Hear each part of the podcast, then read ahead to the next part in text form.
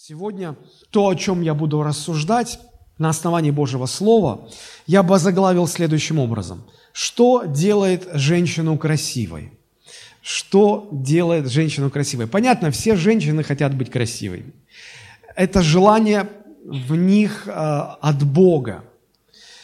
И каждая женщина по-своему пытается решить этот вопрос, ответить на этот вопрос и украсить себя, сделать себя красивой – так вот, а, что же Библия, что Священное Писание говорит нам о том, что делает женщину по-настоящему красивой?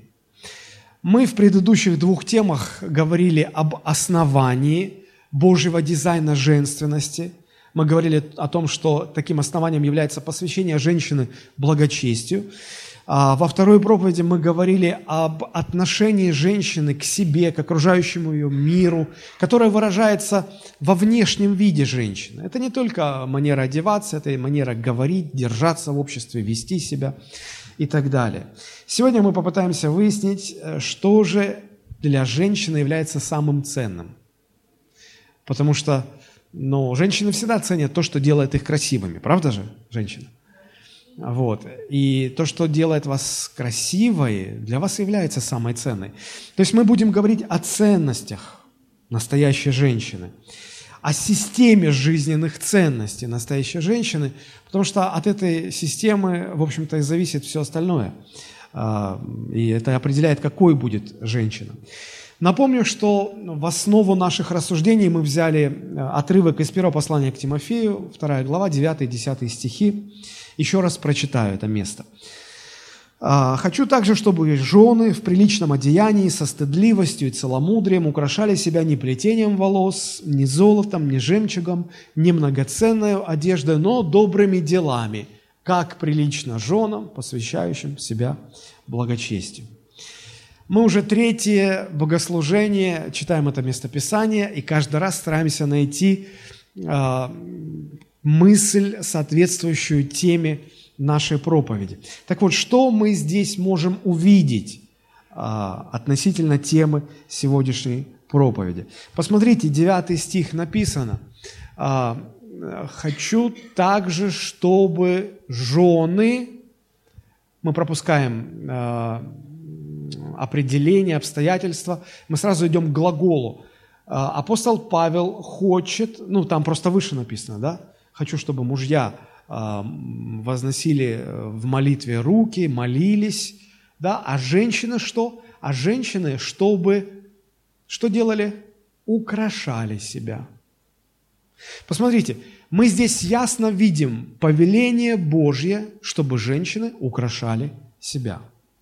Это, это предназначение женщины – украшать этот мир, украшать жизнь мужчины. И поэтому исходя из предназначения, воля Божья заключается для женщины в том, чтобы женщины умели себя украшать. Вопрос только в том, что на самом деле украшает женщину. Чем обычно женщины украшают себя? Апостол Павел перечисляет здесь.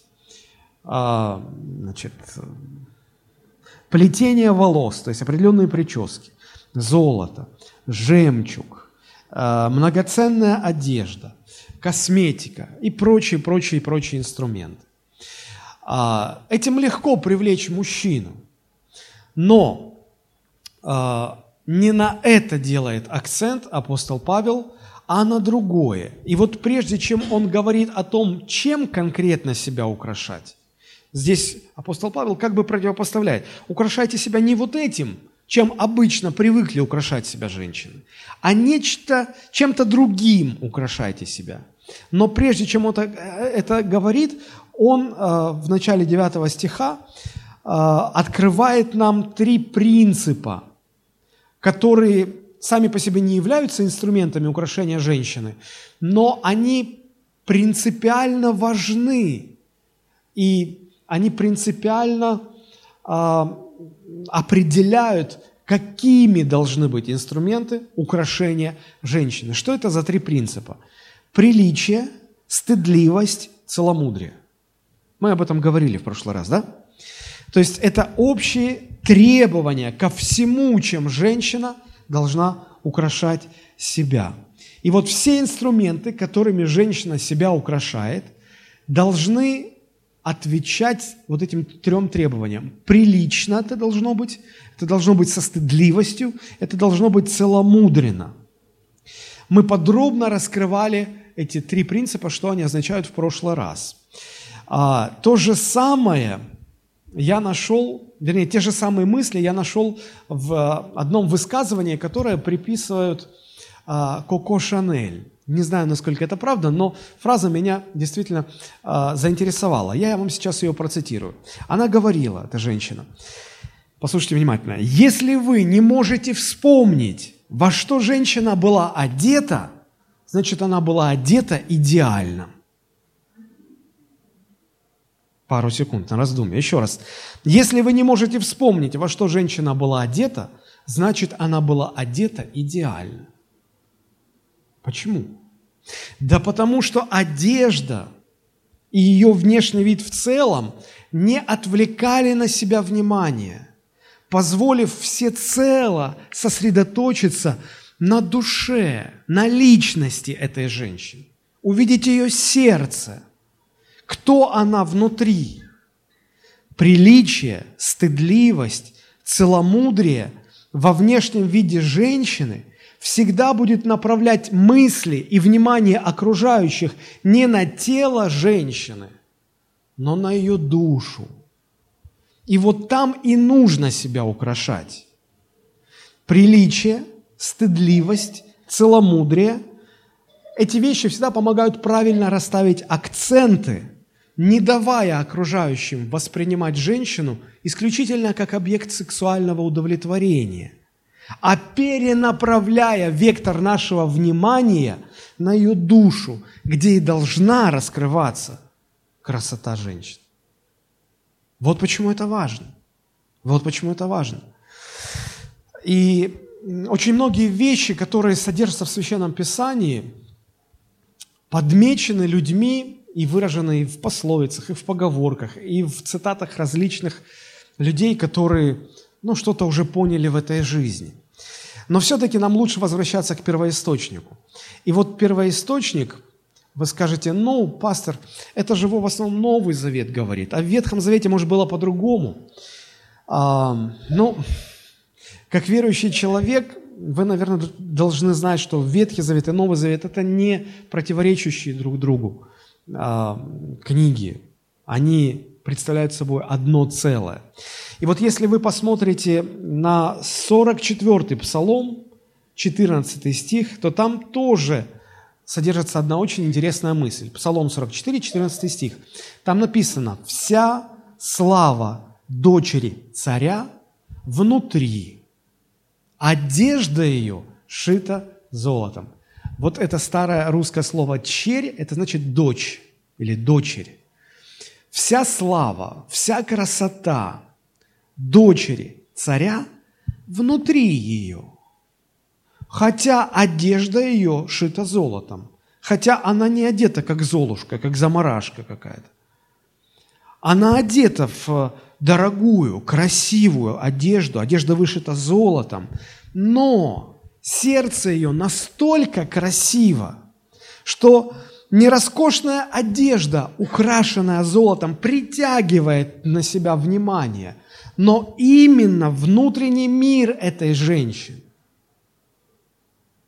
Посмотрите, и э, в этом 14 стихе, и в нашем базовом месте Писания из первопослания к Тимофею очень ярко прослеживается мысль о наличии внешней красоты женщины и внутренней красоты женщины. Правда же? Что определяет внешнюю красоту? Прическа, макияж, одежда, косметика, внешность. Как внешне женщина выглядит? Это внешняя красота. Что определяет внутреннюю красоту? Внутреннюю красоту определяет то, чем украшено сердце женщины, то, в каком состоянии ее душа находится. Вот об этих украшениях мы сегодня будем говорить подробно. Так вот, какую мысль я хочу э, озвучить, на какую мысль хочу обратить ваше внимание. Внешняя красота и внутренняя красота. И то, и то важно. И вот посмотрите, здесь 14 стих говорит, что вся настоящая красота дочери царя, ну то есть женщины, женщины, созданной по образу Божию, женщины Божьей, вся настоящая красота – это красота внутренняя. Хотя при этом красота внешняя тоже наличествует, имеет место быть. Но баланс, вот это, наверное, ключевое слово в этой мысли, баланс или соотношение между красотой внешней и красотой внутренней, это даже не 50 на 50. Этот баланс, это равновесие всегда смещено в сторону внутренней красоты. Смотрите, здесь сказано, вся слава – а в это слово «слава» входит и красота, и благородство, и все остальное. Вот вся суть красоты, она внутри. Акцент смещен на внутреннюю красоту, не на внешнюю. Это очень важно. Внутренняя красота женщины должна притягивать больше внимания окружающих, чем внешняя. Только в этом случае женщина будет восприниматься благородно и достойно благородно и достойно. Еще раз повторю эту мысль. Внутренняя красота женщины должна притягивать больше внимания окружающих, чем внешняя красота. Только в этом случае женщина будет восприниматься благородно и достойно. А что, если баланс будет смещен в другую сторону? То есть эта женщина больше будет привлекать внимание окружающих именно своим внешним видом прической, одеждой, а, красотой тела, сексуальностью, может быть, даже. Баланс в другую сторону. Как это будет выглядеть?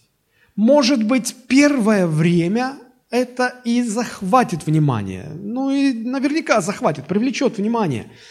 Но буквально несколько минут или больше времени в общении с этой женщиной, и какое впечатление она произведет – вот хочу показать вам, как, на мой взгляд, а, этот принцип, тот же самый принцип о балансе между внешней и внутренней красотой сформулировал мудрый царь Соломон. Посмотрите, грубо сказано, грубо, то, что я прочитаю, но очень точно, по-моему. Притчи 11 глава, 22 стих.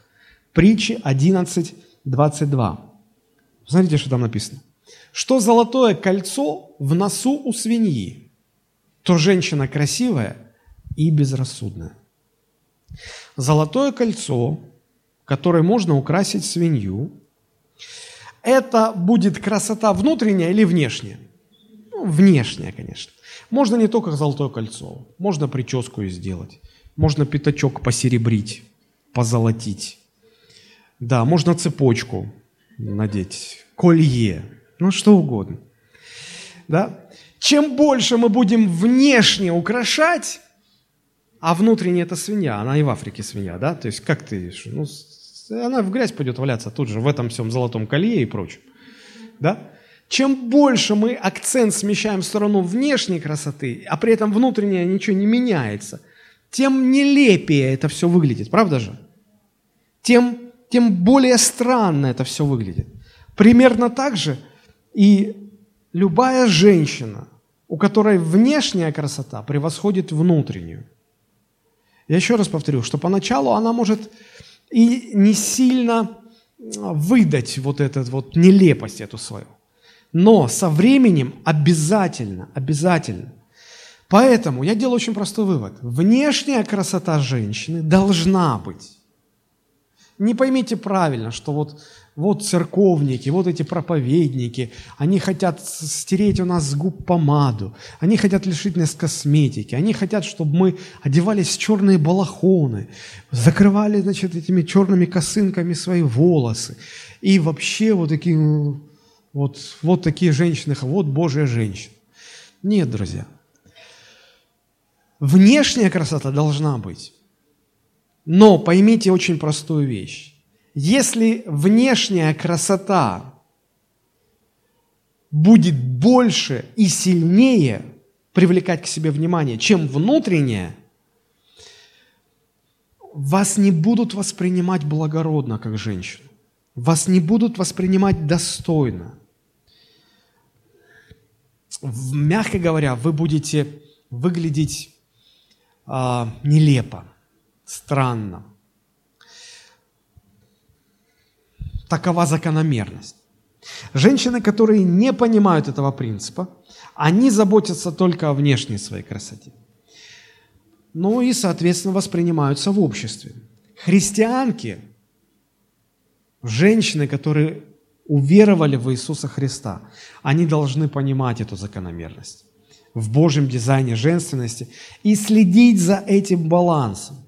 Вот почему апостол Петр просит понять, осознать, из чего складывается женская красота, что на самом деле делает женщину красивой, и в первую очередь заботиться о своей внутренней красоте, при этом не отвергая внешнюю, чтобы также и жены в приличном одеянии, со стыдливостью и целомудрием украшали себя – не только плетением волос, не только золотом, не жемчугом, не драгоценной одеждой, но в первую очередь, что более важно, что, на что больше сделать акцент, на внутреннюю красоту, чтобы украшали себя добрыми делами, как прилично женам, посвящающим себя благочестию.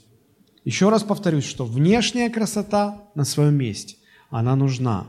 Нужна красивая одежда, нужна бижутерия, нужно там все прочее, прически и так далее. Но при неправильном балансе внешняя красота сыграет с вами злую шутку, женщины.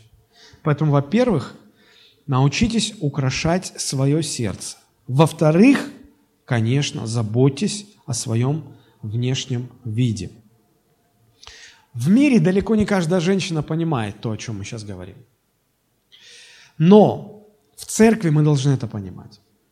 Мир так влияет на женщин, что он давит на них, э, заставляет их заботиться только о внешней красоте. В первую очередь о своей внешности. На это работает индустрия моды, индустрия украшений, э, медицина. Сегодня набирает популярность э, anti-age бизнес или anti-age то есть анти-эйдж – это а, противовозрастная, то есть чтобы как можно дольше сохранить молодость, моложавый вид, чтобы женщины, мужчины выглядели молодо. Это очень перспективно. Это стоит огромных денег. Ты покупаешь какой-то бутылечек там, на 3 миллилитра с каким-то чудо-эликсиром, который ну, чуть ли не молодильное яблоко, концентрат. Да, и платишь там за это 500 долларов, 1000 долларов. И думаешь, как эту каплю растереть на всей себе такой большой поверхности, чтобы везде, чтобы уже все было молодым. Ой. Ну и, как правило, не хватает. Мы думаем, вот, наверное, мало концентрации, надо было больше. В следующий раз больше куплю. Молодо выглядеть, красиво выглядеть, красиво одеваться – женщины постоянно испытывают это давление на себе, и поэтому они в эту гонку включаются. И мы забываем о том, что важно украшать себя внутренне также. Потому что ну, жизнь так устроена, что люди с годами стареют. Тело стареет. Внешность не становится лучше. Внешность с годами становится хуже. Можно много рассуждать о том, что это последствия греха, что тление – это одно из последствий греха, так и есть. Но, но Бог не отменил это. Бог допускает, что люди с годами стареют. И с годами наша молодость увядает. Поэтому делать ставку на внешнюю красоту по меньшей мере неразумно. Ну, потому что, ну, ты что не делай, а все равно будешь стареть. Особенно это касается женщин. Конечно, есть женщины, которые 80 лет выглядят женственно и выглядят красиво. А, я как-то смотрел а, в новостях, передавали о том, что какая-то очень известная женщина, а, связанная вот с индустрией красоты, ей там 80 с чем-то лет, она выходит, никаких вторых подбородков, вот идеальные черты лица – вот женственно, действительно, ну ей дашь, ну, ну 50 лет, ну максимум, ну если не присматриваться издалека. Вот. Но знаете, когда ее поближе показали, ты думаешь, но вот действительно все идеально, но как-то холодом веет, как-то пугает немножечко эта красота. Вот я не знаю, встречали ли вы такой эффект в своей жизни, но иногда вот встречаешь очень красивая женщина, по всем параметрам внешним, очень красивая, но как-то холодно от этого. А с другой стороны, э, мне доводилось встречать женщин и мужчин старых, у которых все лицо в морщинах. Но они вот какую-то теплоту вокруг себя э, генерируют, а они приятные, они, они внутренне красивые. Да, у них морщин, да, у них видно, что они старые, но они открывают глаза, они открывают рот, начинают говорить что-то. Ты видишь, это красивые люди, красивые люди, хотя внешне старые. Удивительно. Подлинная красота, мне кажется, она всегда идет изнутри. А она через глаза светится, сияет. Иисус ведь не зря говорил, что э, глаз – это окно души человека, сердце его. Поэтому научитесь украшать себя изнутри. Научиться украшать себя внешне – это тоже важно, но это проще, гораздо проще. Но все-таки в приоритете красота внутренняя. А вот как научиться украшать себя изнутри? Как научиться украшать свое сердце? Я задаю этот вопрос, прямой вопрос. Что делает женщину красивой? Что украшает женщину изнутри? Давайте попытаемся найти ответ. Еще раз читаю это наше базовое место. «Чтобы также и жены в приличном одеянии со стыдливостью и целомудрием украшали себя не плетением волос, не золотом, не жемчугом, не драгоценной одеждой, но добрыми делами». Что по-настоящему делает женщину красивой? Доброта, доброе сердце добродетельное сердце. Вот то, что делает женщину по-настоящему красивой изнутри. Я приведу вам несколько мест Священного Писания, где эта же мысль подчеркивается с разных сторон. Например, первое послание к Тимофею, 5 глава, 10 стих, когда речь идет о женщинах, о вдовах, которых э, следует церкви взять на обеспечение материальное – в то время возникала такая необходимость, то апостол Павел говорил, что не всех вдов подряд, но нужно, э, нужно использовать некий фильтр, кто достоин, кого следует взять на обеспечение. Вот смотрите, э, какие характеристики упоминает апостол Павел э, для вот истинных вдов. 5.10 написано, известная по добрым делам. Смотрите как.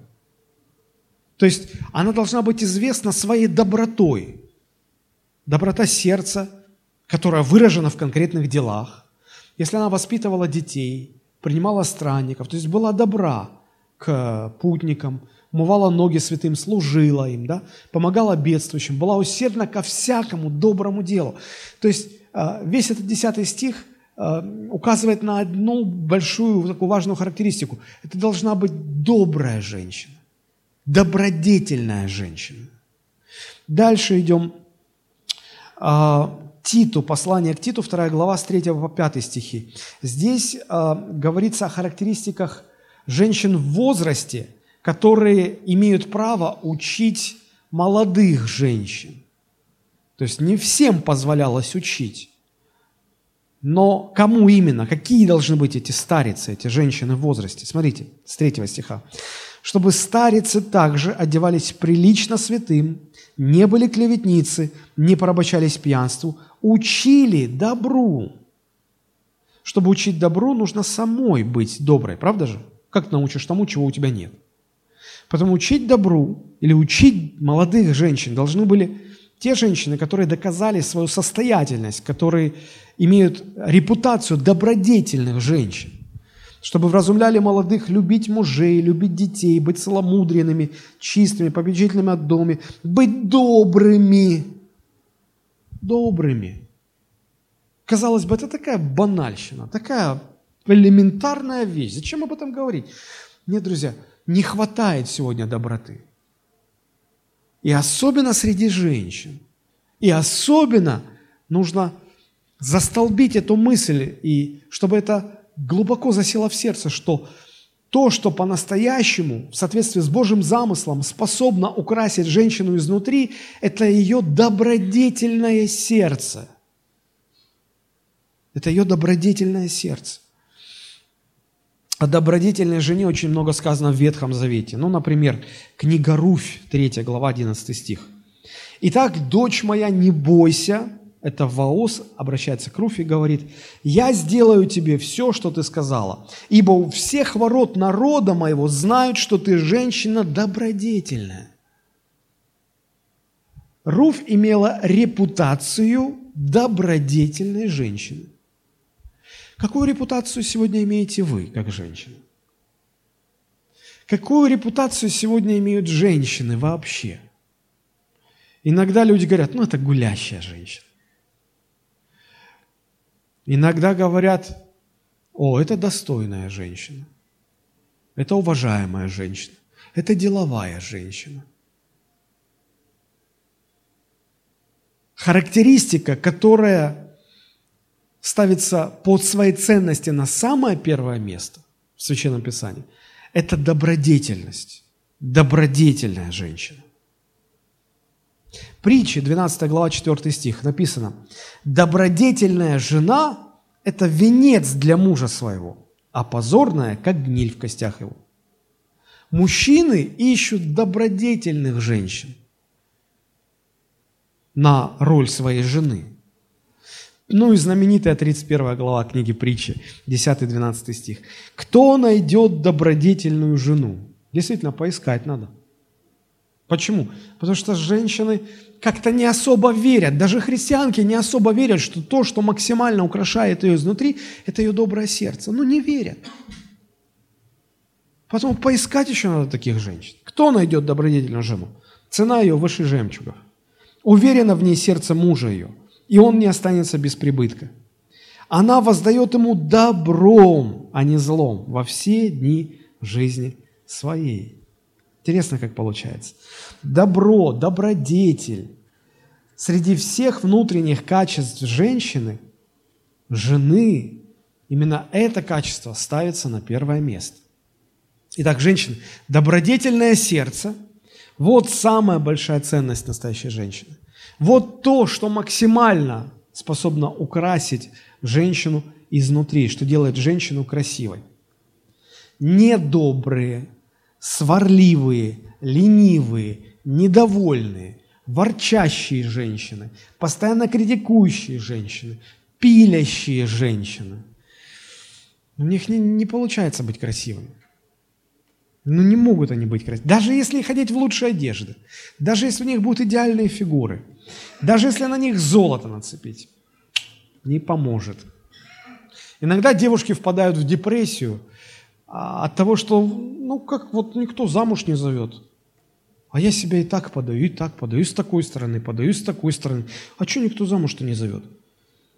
Вы просто не понимаете, что на самом деле может сделать вас привлекательными. Смотрите, а, может быть, грубо сейчас скажу, но в миру существует такая пословица. Хороших жен разбирают еще щенками – из остальных вырастают собаки женского пола. Может, грубо сказано. Но в этой фразе чувствуется такая боль, отчаянный крик. Очень мало добродетельных женщин. Вот эту добродетель разглядывают еще в зародыше. И сразу примечают. Но иди поищи еще, иди найди еще. Мало очень, дефицит. Дефицит настоящих красивых женщин. Поэтому, девушки, если вы поймете это, что значит быть красивой, как украшать себя, вы никогда не, оставите, не останетесь старой девой. Вы никогда не будете переживать, что никто замуж не зовет. Вы будете востребованы. Вы думаете, ну, ну я же красив, я вот стройно, я к лету худею, я вот у меня фигура секси, я одеваюсь так вот, я вот это то, у меня вот это это, я манеры такие, я такая вся. Вспоминайте то, что Соломон говорил. Очень легко запомнить.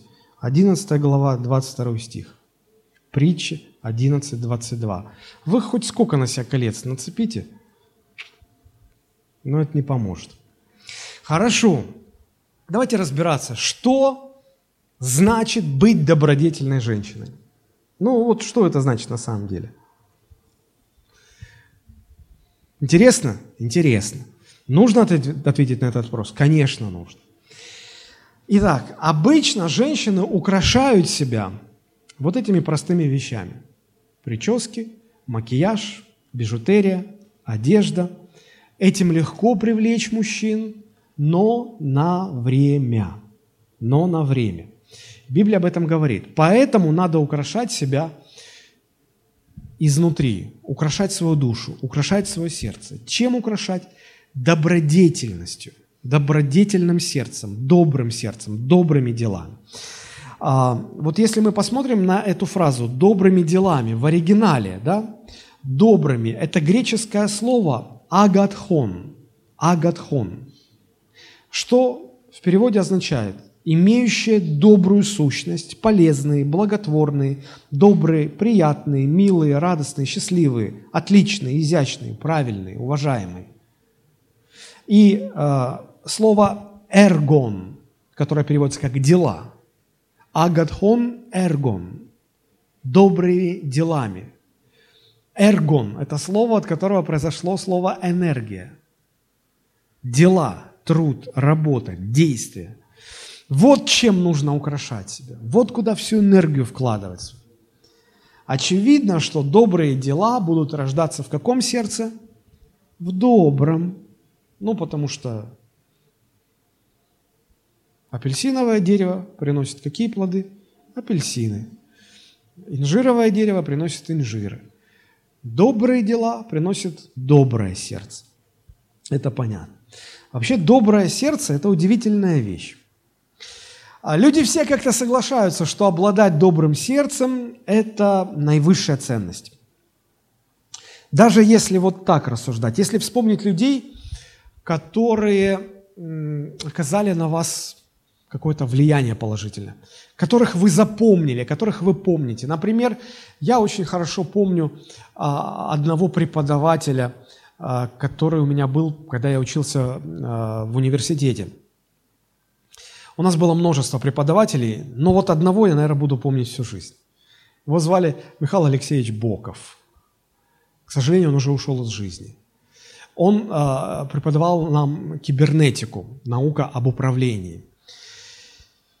И это настолько было удивительно, настолько было интересно, настолько мы могли позволить с ним шутить, но шутить по-доброму, ни в коем случае не покушаясь на его авторитет, не унижая его ни в как. А, например, один из студентов мог позволить себе такую шутку, что если вы а, пропустите урок кибернетики у профессора Бокова, то это вам выйдет боком или боковым и так далее. Мы много шутили, мы просто не замечали, как время проходит на уроке. А, я запомнил его. Он всегда был радостный, веселый, всегда верил в своих учеников. И когда что-то не получалось, он всегда ободрял и говорил, что ничего сегодня не получается, потом обязательно получится. Если вы обратитесь э, ну, в архивы своей памяти, то наверняка вы вспомните людей, которые остались там вот у вас в памяти, которые оказали на вас какое-то влияние. Скорее всего, все эти люди были добрыми. Правда? А, люди талантливые, умные, а, способные, обладающие какими-то удивительными достижениями, они нас восхищают. Они тоже запоминаются, но а, очень ненадолго. Мы их быстро забываем. В памяти остаются только те, кто были добры по отношению к нам. Почему так? Ну, потому что доброта, наверное, это наивысшая внутренняя ценность человеческой души. Это то, что максимально украшает сердце человека. И наша душа охотно связывает себя с добрыми душами других людей. Как я уже сказал, с одной стороны, это понятно, люди это все признают. С другой стороны, мы сталкиваемся с удивительным парадоксальным явлением. А, есть внешняя красота, есть внутренняя красота. Люди признают, что внутренняя красота важнее, но при этом смотрите, что происходит. Больше внимания все-таки уделяется внешней красоте. Есть институты моды, институты красоты, школы искусств, школы красоты, салоны красоты, бьюти-бизнес, индустрия моды. Есть, в конце концов, школы для девочек, а, а, пансионы благородных девиц вот были в царское время в России и так далее, это где девочек с измальства учат красоте, женственности, манерам и так далее, быть настоящими леди и так далее, и так далее. Но при всем при этом я никогда не встречал в жизни чтобы существовали школы доброты, школа доброго сердца. Ну или на худой конец какие-нибудь захудалые курсы добродетели. Вы встречали, нет? Я тоже нет. Почему? Почему все признают, что доброе сердце – это так ценно, и при этом никто этому не учит?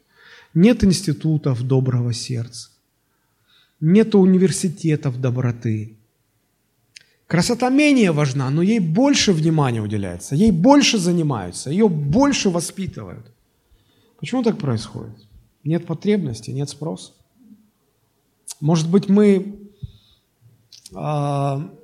заявляя о ценности добродетели, на самом деле не, не так сильно ее оцениваем? Или или если взять с другой стороны, взять родителей, которые воспитывают своих детей. А, все нормальные родители стараются инвестировать в будущее своих детей, вложиться по полной, а, воспитать, поставить на ноги, вложить что-то лучшее, прекрасное, хорошее в жизнь своих детей. Детей записывают на различные курсы, отдают спортивные секции, учат там швейному делу. Я в основном про девочек говорю, различные кружки и так далее, и так далее. Почему они так делают? Ну, они хотят, чтобы дети получили всестороннее развитие. Это хорошо. Но вот я что-то ни разу не встречал родителей, которые целенаправленно воспитывали бы в своих девочках доброе сердце. У них была бы программа, инструменты, план, и они бы поступательно, последовательно, шаг за шагом – взращивали, воспитывали бы в своем ребенке доброе сердце. Я даже больше скажу, мне кажется, что подавляющее большинство родителей вообще понятия не имеют, как воспитывать в своих детях доброе сердце. Парадокс вот в этом как раз и заключается, что мы признаем, что доброе сердце – это самая большая ценность, и при этом меньше всего мы уделяем этому внимание. При этом никто всерьез этим не занимается. Почему так происходит? Мне кажется, ответ лежит вот в какой плоскости. Знаете, если провести, ну, буду говорить языком, понятным современной молодежи. Сегодня молодежь, мне кажется, больше живет виртуальной жизнью в социальных сетях, чем реальной жизнью в обычном мире. Так вот, если вы возьмете в своей социальной сети и поставите, значит, сделаете пост – Поставите туда фотографию э, радостной, улыбающейся семьи. Э, я, я недавно встретил приглашение в интернете, приглашение на курс или школа успешного брака или успешной семьи. И, значит, фотография вот семьи служителя, который проводит. Значит, он, она и трое детей. Никто не улыбается. Дети такие, не помню, их что-то заставили там, что он такой с настороженностью. Жена не улыбается, муж не улыбается, дочка младшая не улыбается, средний сын не улыбается, никто не улыбается. Школа успешного брака, приходите. Я не приду туда, вот меня как-то не тянет. Но, а в мире наоборот, они улыбаются так, что уже просто там на затылке где-то это все сходится. И уже думаешь, ну не надо так сильно, ну можно было бы и поскромнее улыбнуться. Вот. И вот если вы выставите значит, фотографию такой вот улыбающейся, счастливой семьи, да, а потом через некоторое время выставите фотографию инвалида, ребенка-инвалида, а, с просьбой о помощи, что есть нужда, надо помочь. И дадите одинаковое время, чтобы эти посты повисели на вашей страничке. Как вам кажется, первый или второй пост соберет больше лайков, говоря современным языком? Первый. Почему? Потому что людям не свойственно, не свойственно обращать внимание на боль, на нужду. Мы склонны проходить мимо боли, мимо нужды других людей – вот эти все люди с ограниченными физическими возможностями, люди с проблемами, старые люди, они ставят нас в неудобное такое положение. Нам не хочется быть там, где они, потому что там скорбь, там боль, там плач, там старость, там нужда, там надо помогать, а помогать не хочется. И мы стараемся не бывать в доме плача как об этом говорит Писание. Библия говорит, лучше быть в доме плача, нежели в доме пира. И когда я был молодым человеком, я всегда не соглашался. Я говорю, а что там хорошего? Я лучше буду в доме пира, где радостно, весело. Чего я как религиозник в доме плача-то? А Библия неумолимо говорит, лучше быть в доме плача. Я долго не мог понять, почему. Нам это не нравится. Знаете, это проблема любого общества, сытого общества. Мы не склонны, мы не хотим вообще даже задуматься о том, что есть такие люди, которым нужна помощь. А, я вспоминаю, что Гитлер, одна из, один из программных пунктов его наполеоновских планов заключался в том, он, он сказал такую фразу, он сказал, я уничтожу всех инвалидов, я уничтожу всех некрасивых людей, чтобы они не портили нам нашу жизнь, чтобы они не ставили нас в неудобное положение. Он думал, этим решится проблема. Но в Ветхом Завете мы находим такую мысль, и она подтверждена в Новом Завете. И я, когда говорил слово пожертвование, сейчас я, я цитировал эту фразу, когда Иисус говорит, «Нищих вы всегда будете иметь с собой». Вот Бог позаботился о том, чтобы, а, чтобы оставить бедных, нищих, больных и проблемных людей среди нас. Чтобы они всегда были среди нас. Для чего? Чтобы научить нас милосердию, чтобы научить нас доброте. Бог не просто так позволяет нам терять дорогих и близких людей. Бог неспроста иногда делает нашу жизнь сложной и порой даже очень сложной. Бог неспроста допускает рядом с нами инвалидов, ущербных людей, людей с неизлечимыми болезнями, страдающих людей, стариков, беззащитных, беспомощных. Одним словом, тех, кто неизбежно становится для нас реальной обузой, тягостью, бременем, неудобством. Бог так устроил, что пока дети маленькие, родители, они молодые, здоровые, сильные, они воспитывают, поднимают, оплачивают детей, ставят их на ноги. Потом дети вырастают, начинают сами зарабатывать, родители стареют, родители уже болеют, дряхлеют, уже не могут сами работать, уже не могут сами себя обеспечивать. И Бог говорит, дети, это ваша ответственность.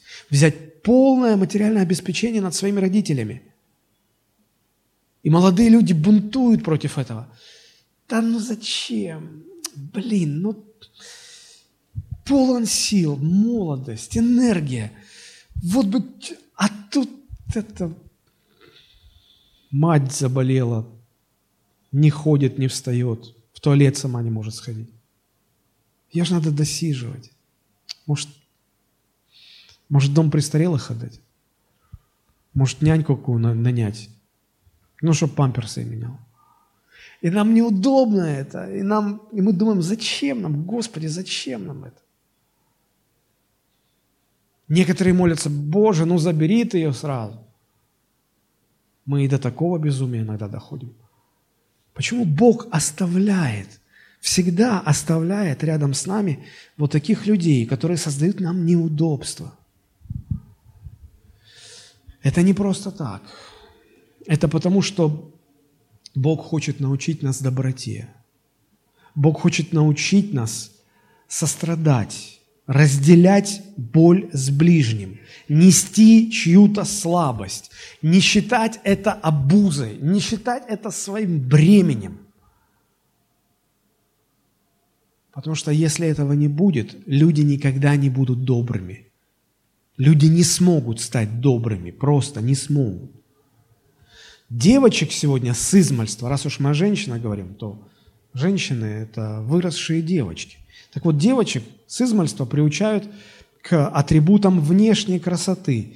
Им в младенчестве еще ушки прокалывают, сережки вставляют, колечки покупают, браслеты, учат одеваться, а, красиво одеваться, женственно. Некоторые мамы даже учат своих дочерей сексуально выглядеть. Они еще подростками, эти девочки, не стали. Но они уже настроены определенным образом. Так много вложено во внешний вид. Но при этом ничего не сделано, чтобы в девочке воспитать доброе сердце. Она куклам головы откручивает, глазки вытаскивает. Посмотри, я как устроен? И это нормально считается. Мы стараемся уберечь своих детей от, от того, чтобы они не сталкивались с болью, не соприкасались с горечью, с проблемами. Взрослые стараются не брать своих детей на похороны. Но потом же придется объяснять, что к чему. А мы стараемся уберечь своих детей, чтобы они не видели боль, не видели страдания, не задавали неудобных вопросов. Мы не учим их делиться, мы не учим их сострадать, а надо бы. Надо бы.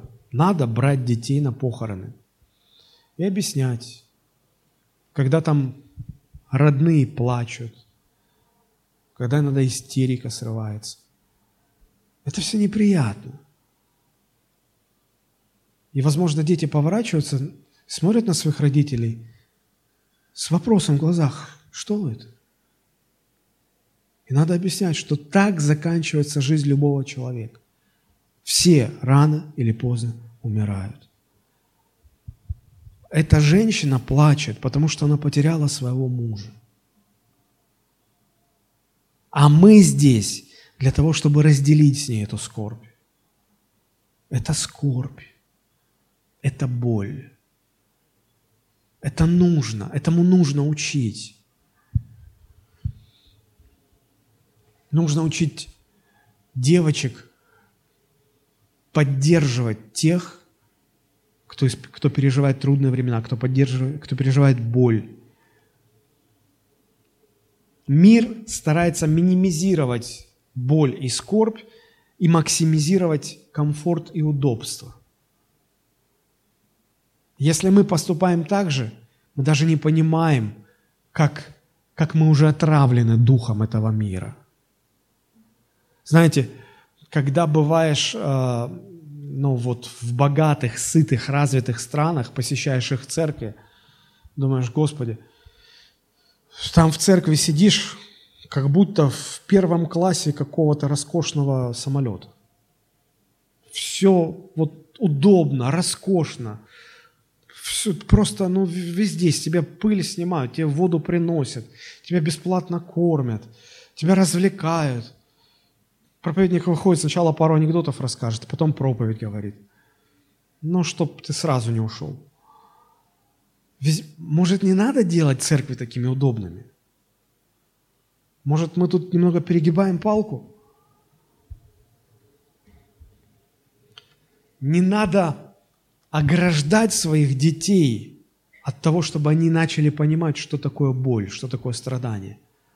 Потому что иначе они не научатся сострадать. Девочек надо учить всем этим вещам. Научить понимать баланс между красотой внешней и красотой внутренней. И объяснять, что внутри тебя ничто так не украсит, как доброта, как доброе сердце. Как Соломон об этом пишет, посмотрите, притча 31 глава 30 стих. «Миловидность обманчива, и красота суетна, но жена, боящаяся Господа, достойна похвалы». Миловидность, красота – это все пройдет. А вот женщина, посвятившая себя благочестию, вот это, вот это на самом деле красиво. Это всегда ценно. Есть русская такая пословица «красота до вечера, а доброта навек». Действительно, красота до вечера. Она не, вы, женщины, вы не всегда будете красивыми. Простите, что я вам такое говорю. Поэтому пока еще есть молодость, научитесь украшать свое сердце, чтобы когда уже внешняя красота начнет меркнуть, могла сиять ваша внутренняя красота. Это важно. Это важно. Внешняя красота без внутренней красоты – это карикатура. Это карикатура. Это то, что Соломон говорит, что золотое кольцо в носу свиньи, то женщина красивая и с некрасивым сердцем. В отношении добродетельного сердца в обществе мы сегодня имеем очевидную проблему. И все же, что такое доброта? Я позволю себе процитировать несколько разных определений. Они разные, они как бы дополняют одно другое, потому что красота – это многогранное понятие.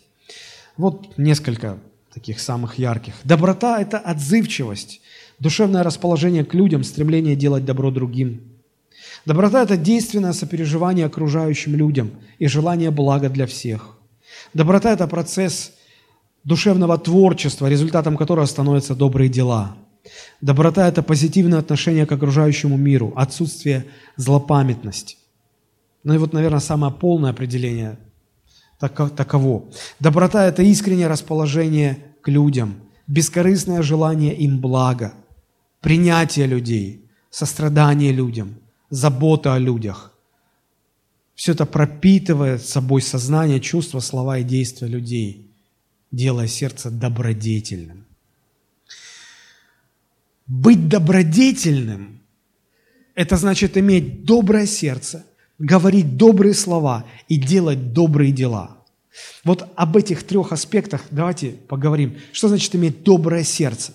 Что значит иметь доброе сердце? А, доброе сердце, в свою очередь, имеет тоже, наверное, три грани. Три грани, которые мы находим в послании к Ефесянам, 4 глава, 32 стих. 4, 32. Ефесянам 4, 32. Смотрите, что там написано. Будьте друг к другу добры, сострадательны, прощайте друг друга, как и Бог во Христе простил вас. Доброе сердце. Доброе сердце. Из чего оно складывается? А вот три вещи, посмотрите. Просто из доброты, доброго расположения к людям, друг к другу. Видите, будьте добры. Первое. Второе, из чего складывается со, со, добро, доброе сердце, это сострадание к людям. Сочувствие, сострадание. И третье, прощайте, как и Бог вас простил. Это способность прощать и принимать людей. Вот из чего складывается доброе сердце. Это искреннее желание добра и забота о других людях. Это способность сострадать и сочувствовать людям. И это способность прощать и принимать людей. Вот коротко об этих вот гранях. Значит, первое – это желание добра. Будьте друг к другу добры, добры, добры. Понятно, что по мере сил. Иногда мы как-то так определяем, знаете, а, я слышал э, такую историю, э, ну, кто-то написал. А, одна пожилая женщина в подъезде оставила объявление. Дорогие соседи, я на днях потеряла 120 рублей. Если кто-то нашел, верните, пожалуйста, номер квартиры. Ну и люди проходили, читали и вспоминали, кто в этой квартире. А, старая же, она одна живет. Слушай, я, конечно, не находил эти 120 рублей. Ну что такое 120 рублей? Взял из своего кармана, пошел, звонит. Человек, который это написал, говорит, звонит, э, открывает женщина, э, говорит, здравствуйте, э, я нашел ваши 120 рублей хочу вам вернуть. Она говорит, ой, спасибо, молодой ой, заходите, спасибо, я так рада, так рад, проходите, пожалуйста. Тот держит эти деньги говорит, пожалуйста, возьмите. Она говорит, спасибо, вы так добры, но я ваших денег не возьму. Тот говорит, почему? Ну, потому что вы уже десятый, кто, кто находит эти мои 120 рублей. Люди, движимые добротой, поступили, решили поступать так же. Знаете, а, а вот давайте мы подумаем так. Ну, если речь идет про 120 рублей, согласитесь, это... А если бы она написала, я потеряла 5000 долларов, не могли бы вы вернуть мне? Можно мелкими купюрами, можно крупными. Тут уже, согласитесь, мы бы поступали по-другому. Правда же? Но все-таки 5000 долларов – это не 120 рублей. Уже бы мы так не сделали. Наша доброта имеет какую-то границу. Я на днях слышал, а, как один из а, медийных людей, известных, говорил по телевизору такую фразу. Знаете, когда садишься в самолет, и, и вокруг тебя или рядом с тобой, ну, в бизнес-классе, а, с ребеночком, вот родители с ребеночком, ты понимаешь, ребеночек будет кричать весь полет. Ну, думаешь, если это 2-3 часа, ну, ну, мы все родители, ну что, ну, ну дети есть дети, ну ничего. Но если тебе лететь 7 часов и больше, ты уже не готов это простить. Ты уже ну да, дети, родители, это все понятно, но ну, в конце-то концов, ну, ну куда, с самолета ты куда денешься? Тебе постоянно не то, что это гул этих турбин еще, это постоянно в уши, и как ты спасаться будешь? Не знаю. И вот все это говорит о том, что э, наша добро, доброта как-то ограничена, она имеет свои пределы. Но я сейчас больше даже не о конкретных делах, на что мы способны, я сейчас больше о расположении сердца, именно чтобы вот в сердце было искреннее желание помогать другим, облегчить кому-то боль. А для этого нужно быть чувствительным. Вот доброта всегда чувствительна к другим, к боли другого человека, к нуждам другого человека. Она не закрывает боль на нужду, э, она не закрывает глаза на нужду, на боль. Не отстраняется. Добро, доброта – это всегда желание откликнуться. Это всегда желание откликнуться. А, вот один из примеров женщин с таким добрым сердцем это, – это Авигея, жена Навала. Помните, Навал очень некрасиво поступил с Давидом, и Давид, э, ну, разгневанный ответом Навала, решил просто его физически уничтожить. И Авигея, жена, узнав об этом, она поняла, что надо что-то сделать. Она собрала еды, денег, все, э, вышла навстречу к Давиду, она говорила с ним мудро, она погасила этот гнев, она отговорила его, она проявила к нему доброту. То есть, что такое доброта? Это, это она всегда чувствительна, сейчас что-то может произойти. А помните, э, в Новом Завете написано про женщин, которые следовали за Христом и служили Ему своим имением. Потому что женщины. Вот женщины чувствовали, что это нужно. Мужчины, их мужья, наверное, не чувствовали, не понимали. А женщины были чуткими, чувствительными. Это важно. А помните женщину, бывшую грешницу, Лука, 7 глава, 44 стиха? И обратившись к женщине, Иисус сказал Симону, Видишь ли ты эту женщину? Я пришел в дом твой, и ты воды мне на ноги не дал, а она слезами облила мне ноги и волосами головы своей терла. Ты целования мне не дал, а она с тех пор, как я пришел, не перестает целовать у меня ноги. Ты головы мне маслом не помазал, а она миром помазала мне ноги. Фарисей подумал, да ладно, это не обязательно все. А женщины очень чувствительные. И они проявляют внимание к деталям, к мелочам. Почему? Потому что доброта всегда будет чуткой. Быть чутким, замечать нужды других, стараясь их облегчить, это и есть доброта. Быть чутким, замечать нужды других, стараясь их облегчить, это и есть доброта. Очень простой пример. А, собирается молодежь в церкви и угощения, там тортики, ну, день рождения отмечают, 8 марта, еще что-то отмечают. Потом вроде встреча заканчивается, все понимают, что нужно убирать посуду, ну, кто-то должен же это все делать, да? Само ж, ну, у нас нет скатерти самобранки. Сама собирает, сама убирает. Вот. И ладно, когда мужики встали, поели, спасибо, раскланялись и ушли, да? Но когда сестры так поступают, когда девушки так поступают, а, о, мне пора уже идти. Все. Очень редко встретишь девушку, которая сама, видя эту нужду, встанет и начнет убирать. Предложить. Большинство, большинство они не хотят это замечать, не хотят быть чуткими, не хотят э, вот стараться облегчить, видя нужду, стараться ее облегчить, взять на себя. Нет доброты. Нет доброты. Мы настолько нечуткие друг к другу, мы настолько не хотим замечать боль друг друга.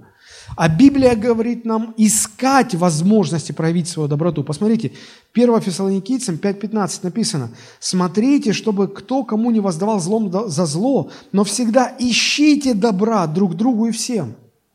И там дальше сказано, что такова воля Божия о вас. Ищите. Это можно только тогда, когда у вас доброе сердце.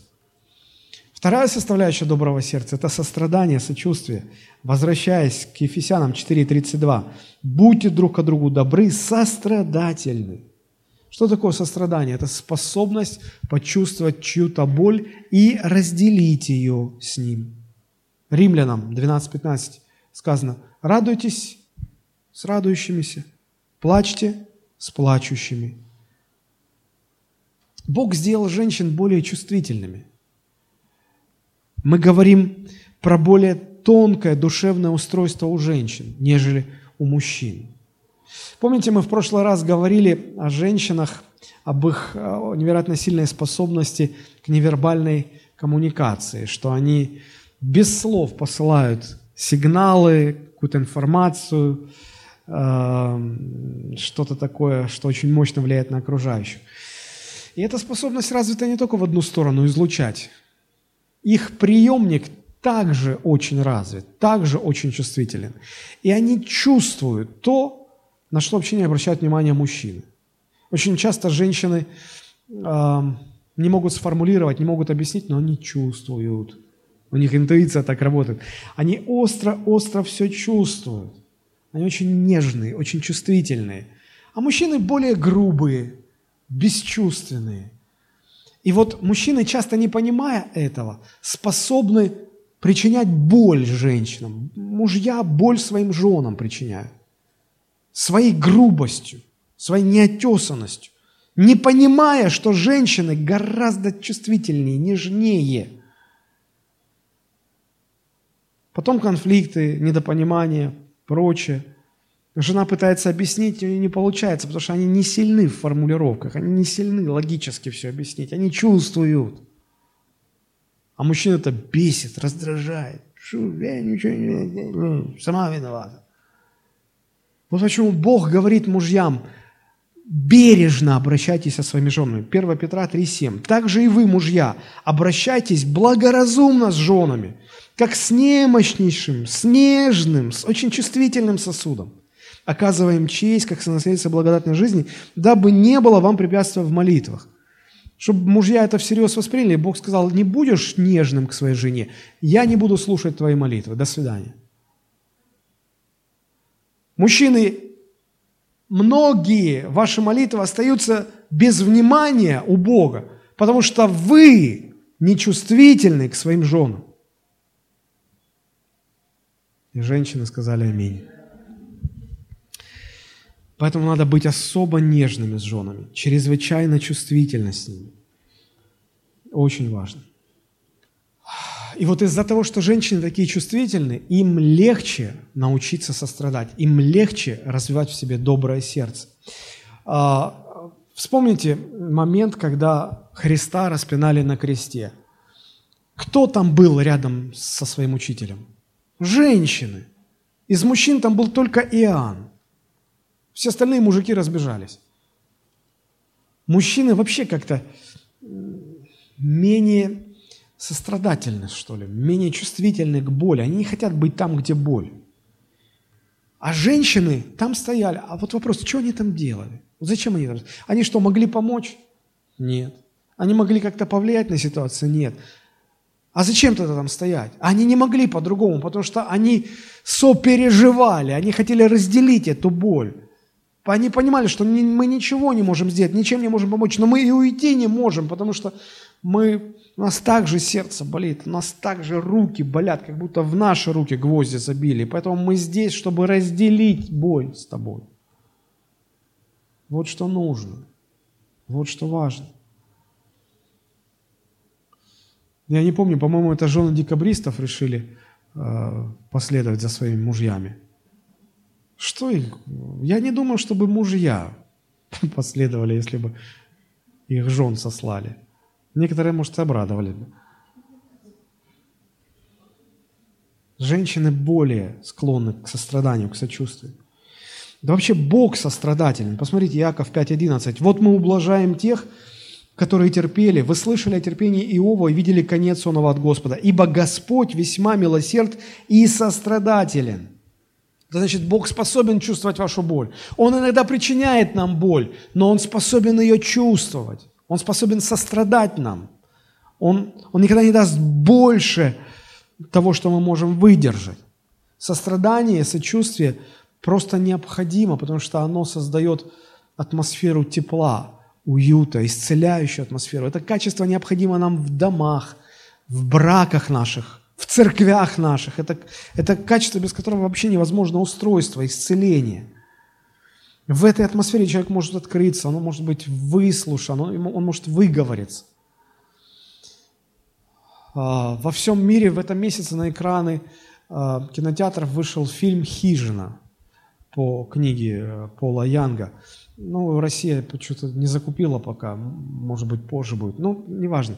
Когда подбирали актеров, вот, чтобы делать этот фильм, то хотели на роль э, вот этого отца, который потерял дочь, если вы читали, то помните, э, подобрать христианина, мужчину-христианина, и который желательно тоже что-то подобное, какую-то подобную боль пережил. И выбрали австралийского артиста, Сэм, вот не помню, как его фамилия, э, но он действительно нечто подобное в жизни переживал, и у него тяжелая судьба. К 30 годам он стал э, популярным э, киноартистом э, в Австралии, и, но он искал Бога, и он хотел найти Бога. И он добился успеха, потом все продал, жил в машине. И вот он рассказывает, однажды я сидел на заднем сиденье в своей машине и просто разговаривал с Богом. Я просто хотел выговориться. Говорит, я несколько часов говорил, говорил, говорил, и я поймал себя на мысли, что это вообще первый раз, что меня кто-то выслушивает. Я смог выговориться, и, говорит, у меня в сердце было ощущение, что меня выслушали с таким состраданием, с таким сопереживанием. Говорит, у меня было много вопросов, ни на один из них Бог мне там не ответил. Но у меня было очень сильное ощущение, что меня выслушали, я выслушан. Говорит, я не получил ответы, но это исцелило мое сердце. Это удивительно. Я сам подобные вещи переживал в молитвах не раз. Вот нам нужна такая атмосфера в церкви, дома, в браке. Атмосфера сострадания, атмосфера добра, сопереживания. Поэтому нам нужно учиться сострадать, учиться сочувствовать. Без этого церковь мало чем отличается от мира – вообще-то говоря. И для женщин это крайне важно. Но и третье качество доброго сердца – это прощение и принятие. Прощайте друг друга, как и Бог во Христе простил вас. Вот эти три составляющие доброго сердца. Искренняя забота о благе других, способность сострадать, сопереживать. И третье – это способность прощать. Настоящая доброта всегда будет встречаться с недобрым отношением к ней – об этом даже шутят так. Нередко говорят, сделал добро, отойди на безопасное расстояние, чтобы ударной волной благодарности не зацепило. А вот здесь необходима способность прощать и вмещать. Потому что если у вас нет такой способности, вашей доброты надолго не хватит. Я как-то проповедовал, у меня есть такая проповедь «Профессиональная болезнь добродетели». А, я в основу взял Галатам 6.9, где написано «Делая добро, да не унываем, ибо в свое время пожнем, если не ослабеем». Я подумал, как это, делаешь добро, и как при этом можно не унывать? Говорю, есть опасность унывать, есть опасность ослабеть и перестать. Почему? Да потому что на твое добро ты будешь встречать много зла. И вот если не научишься прощать, то очень быстро сдуешься. Очень быстро не сможешь дальше делать добро. Будешь говорить, ну я хотел как лучше, я с добром, а они мне не буду вообще больше, все, не буду больше делать добро. Все, сдулся. Поэтому научитесь прощать. А вот чтобы вы научились, Господь обеспечить вас практикой. Господь окружит вас людьми, которым вы будете делать добро, а они вам зло. Вы будете говорить, Господи, а за что так? Господи, накажи его. Нет, почему? Это твой тренажер. За что наказывать? Он благо для тебя делает. Какое благо? Господи, ну я... А иначе ты не научишься. Иначе ты не научишься. Учитесь оставаться добрыми всегда. Вообще доброта должна идти всегда впереди нашей справедливости. Мне понравилось, как один человек очень точно сравнил доброту и справедливость с анестезией и уколом. Ну, согласитесь, врачи иногда вынуждены делать больно. Если вам лечат зубы, ну, сейчас для того, чтобы обезболить, нужно шприцом сделать укол в десну. А правда же, очень чувствительное там это все место, да? И вроде бы ты обезболиваешь, но сам укол-то, это же больно. Есть люди, у которых просто от вида шприца их все ведет. Вот.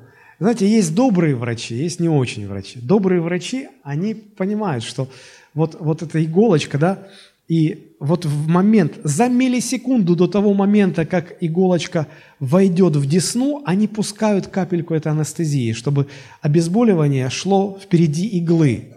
И сначала на десну попадает капелька анестетика, и потом игла входит. И уже игла входит там, где уже анестетик смягчил. Потом еще больше анестезии и еще глубже игла, еще больше, еще глубже. И таким образом врач и еще и говорят, сейчас, сейчас, сейчас, сейчас, сейчас, не более, все, сейчас, сейчас, сейчас, все закончится. И ты понимаешь, что тебе и словами, и, и делами, и все, ты, ты окружен этой добротой, ты думаешь, слава Богу. А есть другие врачи. Они колят, а потом, а, да, надо же нажать еще. Ну, типа, вот. Знаете, и, и в жизни тоже так, и в жизни тоже так. Мы, мы, поним, мы должны понимать, что наша справедливость, она как, как скальпель хирурга, как, как шприц, да? То есть она будет колоть, она будет делать больно, она будет ставить в неудобное положение. И если впереди нашей справедливости не, не пойдет вот эта вот доброта обезболивающая, человек дернется, человек не позволит дальше ну, в глубину идти. Потому что это будет неудобно, больно человеку. И мы не сможем исправить человека. Людям нужна атмосфера доброты. Когда окружаешь добротой, а потом уже начинаешь про справедливость, и тогда человеку легче, легче с этим соприкасаться. Вообще, э, я был удивлен, когда узнал, как комары жалят. Знаете, э, я обратил э, внимание на то, что ты начинаешь замечать, что комар тебя укусил, когда уже все сделано. Он уже улетел. А ты только почувствовал. Я думал, а почему? Он же берет свое это жало и вонзает мне в кожу. Почему я не чувствую момент, когда он вонзает? Я стал выяснять, оказывается, они же хитрые. Они, э, садясь на, на, на, на кожу, они сначала из этого хоботка, которым туда вот вонзаются, они чуть-чуть впрыскивают специальное вещество, которое как анестетик, оно обезболивает. И потом в эту капельку они вставляют свой хоботок, хитрые какие. И когда вставляют, человек не чувствует, обезболено. Да, они подождут, пока еще больше подействует это вещество, еще глубже. И человек ничего не чувствует, они сосут кровь. А потом, когда уже насосались, вытаскивают, все. И вот тут мы уже чувствуем, когда вытащили, потому что уже нет, высох анестетик. Да? Ну, согласитесь, нам всем есть чему поучиться у комара. Когда мы идем к человеку со справедливостью, сначала нужно пустить доброту. Аминь. Вот так вот. Поэтому во всем этом, конечно, должны преуспевать и мужчины, но женщины тем более. Потому что для женщины доброе сердце важнее, чем для мужчин. Итак, вот три составляющих доброго сердца. Это искренняя забота о благе другим, чувствительность к нуждам других, это сострадание сочувствие, это прощение и принятие. Да? Что значит быть добродетельным? Это значит иметь доброе сердце. Доброе сердце из этих трех составляющих складывается. Да? Но быть добродетельным – это не только доброе сердце иметь, это еще и говорить добрые слова. Потому что словами, э, ну, Смотрите, Матфея 12:34. От избытка сердца говорят уста. Добрый человек из доброго сокровища выносит доброе, а злой человек из злого сокровища выносит злое. Поэтому доброе в сердце всегда будет выражаться в добрых словах. Добрые слова важны. Говорить добрые слова людям – это очень-очень важно. Ефесянам 4:29. «Никакое гнилое слово да не исходит из уст ваших, а только доброе для назидания в вере, дабы оно доставляло благодать слушающим». Слова могут либо разрушать, либо созидать. Либо делать больно, либо облегчать боль либо раздражать, либо успокаивать. Потому доброе сердце всегда будет выражено в добрых словах. Женщины, ведь от вас все ждут добрых слов. Женщина должна разговаривать мягко, как елей, чтобы было. Почему? Потому что если женщина начинает матом нести, как мужик, там не доброе сердце, там другое сердце. Поэтому женская доброта, она будет выражаться и, и в добрых словах. Вот, ну а после добрых слов что должно идти? Добрые дела, совершенно верно, добрые дела. Потому что иметь добрые намерения, это еще ничего не, не значит. Нужно, чтобы внутренние, невидимые добрые намерения реализовывались в совершенно конкретных, практических добрых делах. Помните, как в той истории, да? А, значит, сидели на берегу три лягушки. Две из них решили прыгнуть в воду. Сколько лягушек осталось на берегу? Ну, чаще всего люди говорят одна. Две же решили прыгнуть? Да, они решили. Но это еще не значит, что они сделали. Прыгнули. Потом остались три, конечно. Поэтому, если у вас самые добрые намерения из самого доброго сердца, которые так и не воплотились в добрые конкретные дела, ну, лягушка ты на берегу, и все. Может быть, конечно, из этой лягушки потом царевна и появится, хотелось бы. Вот. Но пока не, не будет добрых дел, так лягушкой останешься. В царевну не превратишься. Вот. Поэтому апостол Павел Тимофею говорит, чтобы женщины украшали себя добрыми делами. Добрыми делами. Посмотрите, а, как об одной женщине написано в Деяниях, Деяния 9.36. В Иопии находилась одна ученица именем Тавифа, что значит серна. Она была исполнена добрых дел и творила много милостынь. Посмотрите, какая у нее репутация. Она была исполнена добрых дел. Потом, когда она умерла, много-много людей ходатайствовали за нее. Почему? Потому что она многим добро сделала. Какая у вас репутация? Можно ли про вас сказать, что в городе Сочи, в церкви Иисуса Христа, была такая женщина, трам-пам-пам, исполненная добрых дел. Ну, может, трам-пам-пам и была. А вот где все остальные были? Руфь 3.11, я уже цитировал, да? А, «У всех ворот народа моего знают, что ты женщина добродетельна. Известны ли вы, как э, добродетельные женщины?»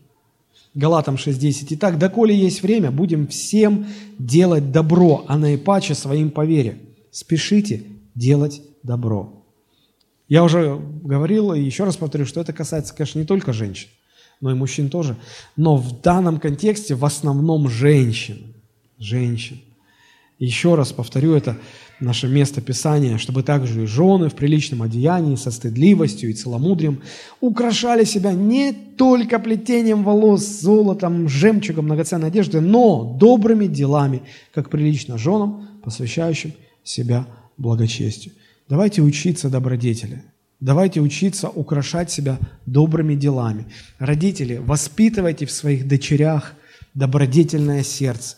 Именно это делает женщин красивыми. Давайте мы сейчас помолимся, чтобы Бог помог нам в этом, чтобы помог прежде всего женщинам научиться украшать себя правильно, украшать себя добрыми делами, иметь доброе сердце, до, говорящее добрые слова, делающее добрые дела.